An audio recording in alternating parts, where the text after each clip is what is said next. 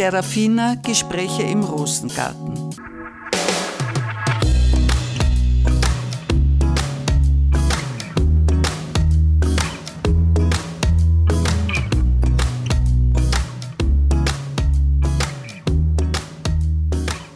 Der Mensch ist, wie er denkt.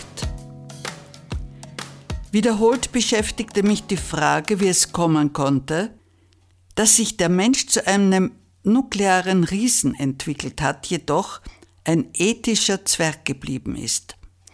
Daraufhin vermeldete eine innere Stimme Folgendes: Der Mensch ist, wie er denkt. Im Zustand der Selbstvergessenheit verwechseln Menschen ihr Ego mit ihrem Selbst. Da sich Menschen normalerweise mit einem Leben in Selbstvergessenheit begnügen, ist die Aktivität ihres Gehirns dementsprechend reduziert. Ebenso wie die Gehirnaktivität bei Schlafenden eine andere ist als bei einem Wachen, gibt es diesbezüglich einen großen Unterschied, je nachdem, ob ein Mensch zu den geistig Wachen zählt oder zu jenen, die sich im geistigen Schlaf befinden, wie dies großteils der Fall ist. Da das Gehirn nur zu einem Bruchteil genutzt wird, kann es höchstens über mehr oder weniger zusammenhanglose Teilwahrheiten bzw. Halbheiten nachsinnen, wobei die Einseitigkeit des Einsatzes von rechter und linker Gehirnhälfte für zusätzliche Unausgewogenheit sorgt.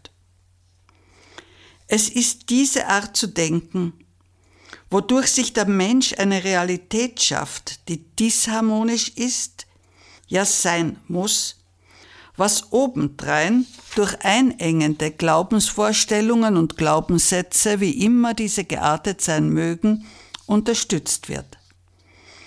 Erst wenn unser Gehirn voll funktionstüchtig ist und richtig eingesetzt wird, können wir zu jenen Menschen werden, als die wir vom Konzept her angelegt sind.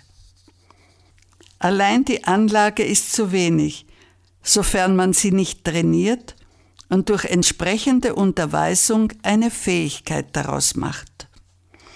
Ebenso wie wir mit der Voraussetzung geboren werden, eine menschliche Sprache sprechen zu können, diese jedoch erst lernen müssen, ist es notwendig, das Gehirn über die rein mechanischen Abläufe hinaus gebrauchen zu lernen.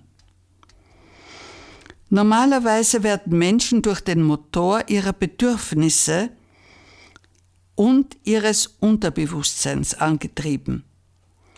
Gemäß diesen Antrieben, die man auch Triebe nennen kann, wird der Verstand eingesetzt, um Sicherheitsbedürfnissen, Geltungsbedürfnissen und Liebesbedürfnissen Befriedigung zu verschaffen. Die Überzeugung, bedürftig zu sein, treibt Menschen unermüdlich an, Bedürfnisse zu stillen. Wie viel sie auch gehortet haben, sie werden stets befürchten, eventuell zu kurz zu kommen und neidisch jeden Zufluss an andere unterbinden, es sei denn, dass ihnen daraus eigene Vorteile erwachsen. Kaum, dass man einen Ort findet, an dem nicht im Handumdrehen Kämpfe ausbrechen könnten, sofern der Stärkere und Mächtigste nicht bekommt, wonach sein Ego schreit. Die Welt ist klein geworden. Die Menschen sind einander aufgrund hoher Bevölkerungsdichte, technischen Fortschritts und wirtschaftlicher sowie politischer Verflechtungen sehr nahe gerückt. Jedes Land ist mit dem anderen verwoben und verflochten. Alle Systeme, die auf hierarchischen Prinzipien beruhen, werden über kurz oder lang überholt sein, da solcher Art die Probleme einer dermaßen klein gewordenen Welt nicht zu bewältigen sind. Setzt Kreativität ein, um Voraussetzungen für das Entstehen einer neuen Realität zu schaffen, in der eine menschliche Existenz für alle möglich ist. Das ist eure Verantwortung. Die Brücke Mensch. Jeder Mensch neigt dazu, einen Teil von sich selbst zu unterdrücken. Desgleichen gilt für die gesamte Menschheit. Die Unterwerfung der Schwachen, bedenkenlose Ausbeutung von Mutter Erde und die nach wie vor herrschende Dominanz des Männlichen über das Weibliche zählen zu den wesentlichen Erkennungsmerkmalen dieser Haltung.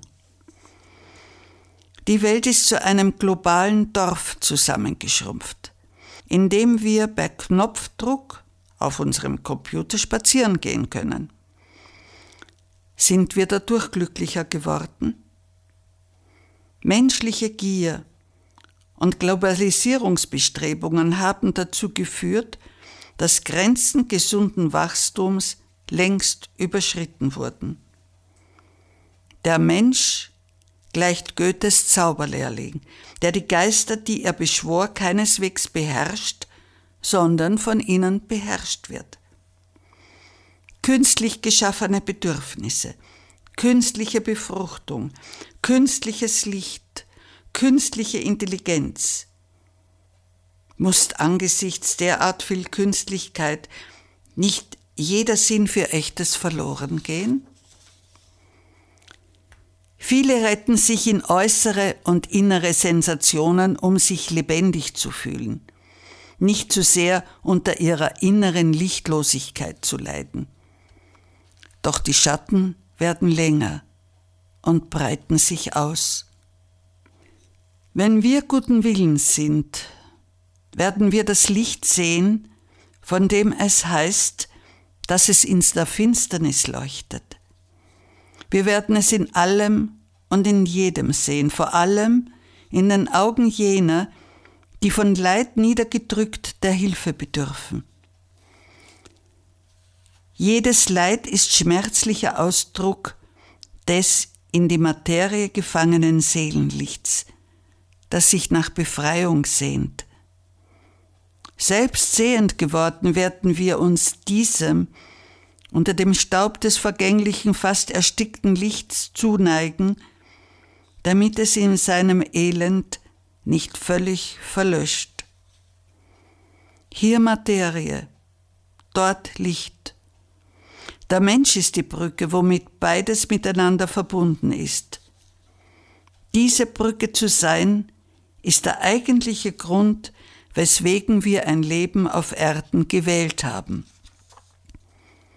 Damit wir dieser Seinsaufgabe gerecht werden können, müssen wir wissen, wer wir sind und womit wir ausgestattet wurden, woher wir kommen, dass sich dort das Fundament unserer Brücke befindet und wohin die Reise geht, nämlich von drüben nach hüben und wieder zurück.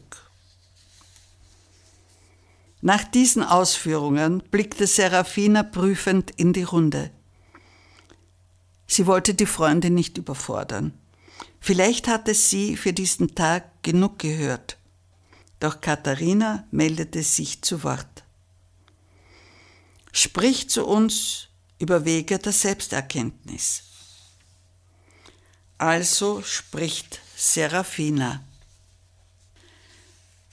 Ein Ziel unserer Zusammenkunft ist, Verständnis dafür zu entwickeln, wer wir augenblicklich sind und wer wir gemäß unserer vielschichtigen Natur sein könnten.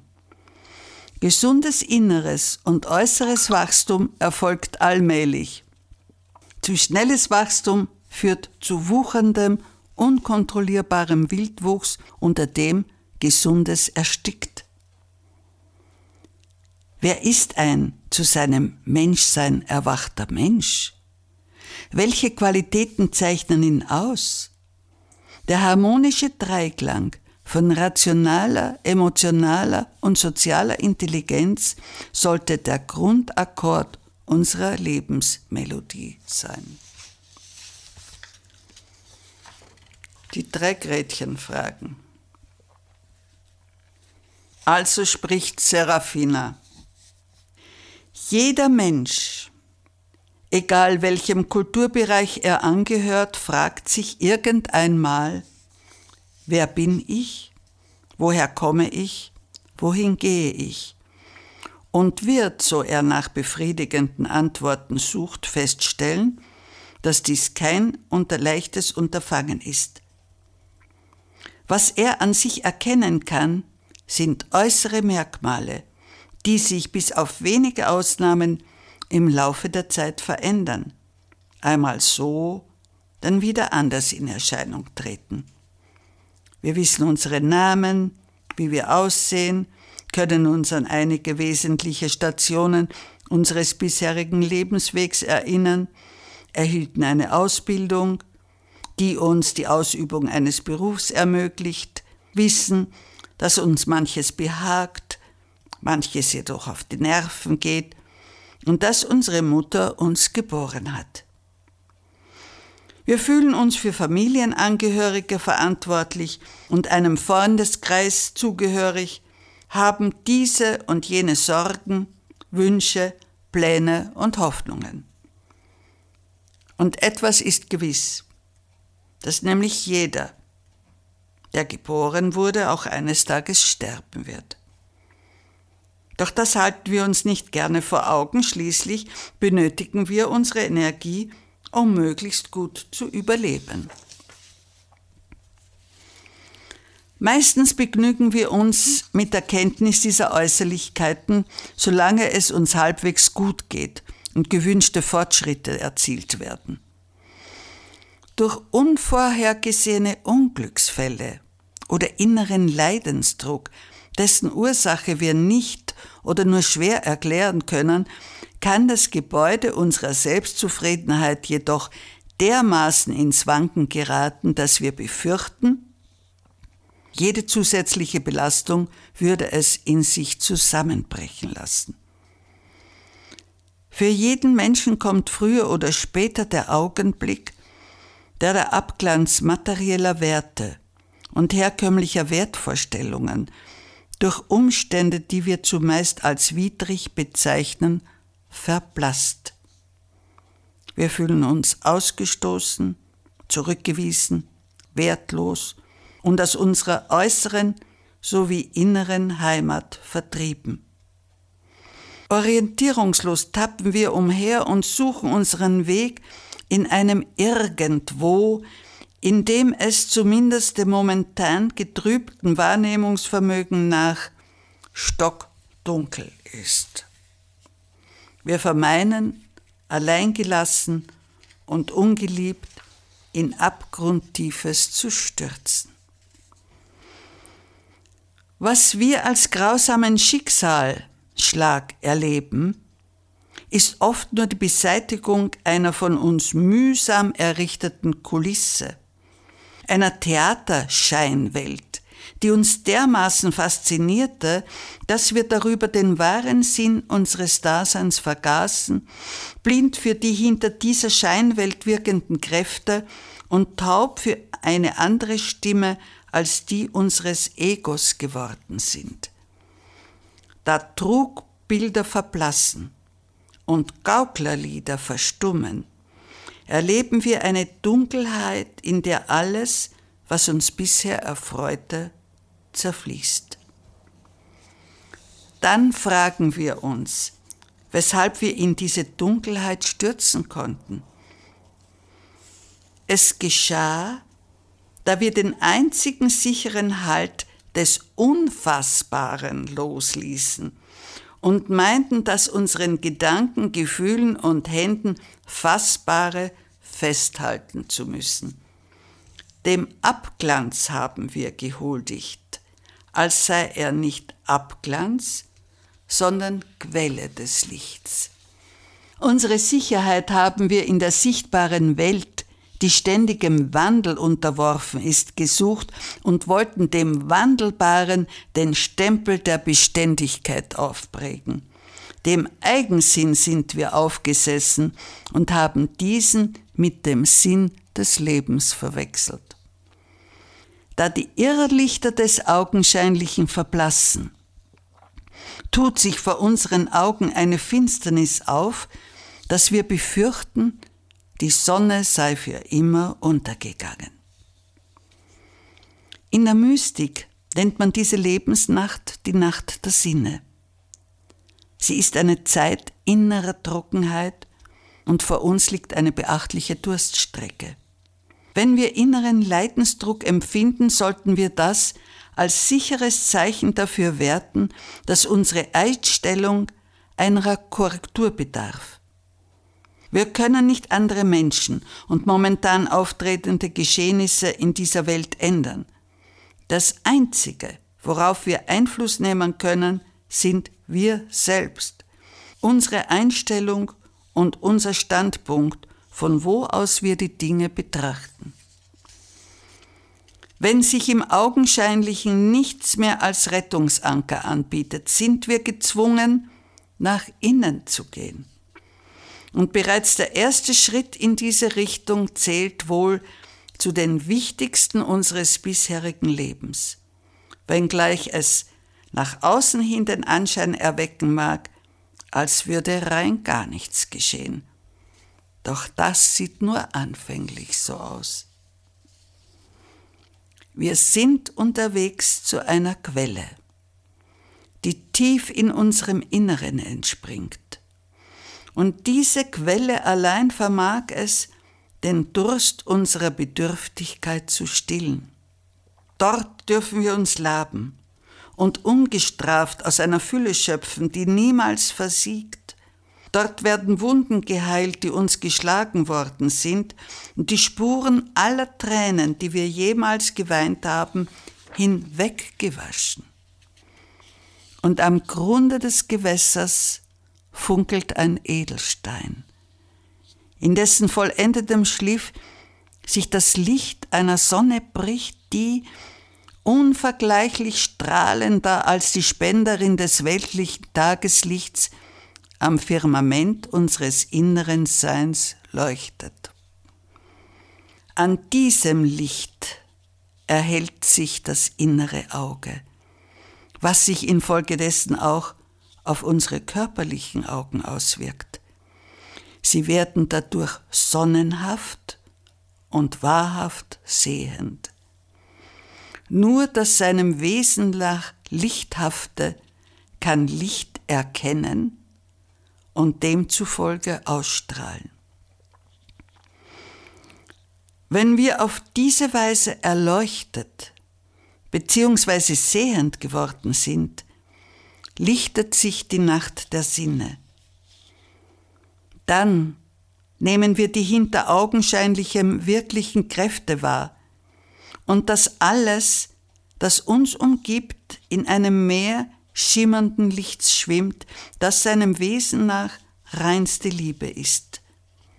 Das ist damit gemeint, wenn es heißt, und Blinde werden sehend. Es gibt ein Lied, dessen Refrain lautet, O Licht vom Lichte. In jedem Menschen ist ein derartiges Licht vom Lichte. Es ist das Lebenslicht oder der Seelenfunke. Es ist das in die Materie gefallene, das von Materie umschlossene Licht. Das Licht, das in der Finsternis leuchtet, aber die Finsternis kann es nicht begreifen und erkennen. Dieses Licht zu begreifen, zu erkennen und zu sehen, ist nur dem Licht selbst oder dem, der zu Licht geworden ist, möglich. Und man wird zu Licht, so man es in sich selbst erschaut.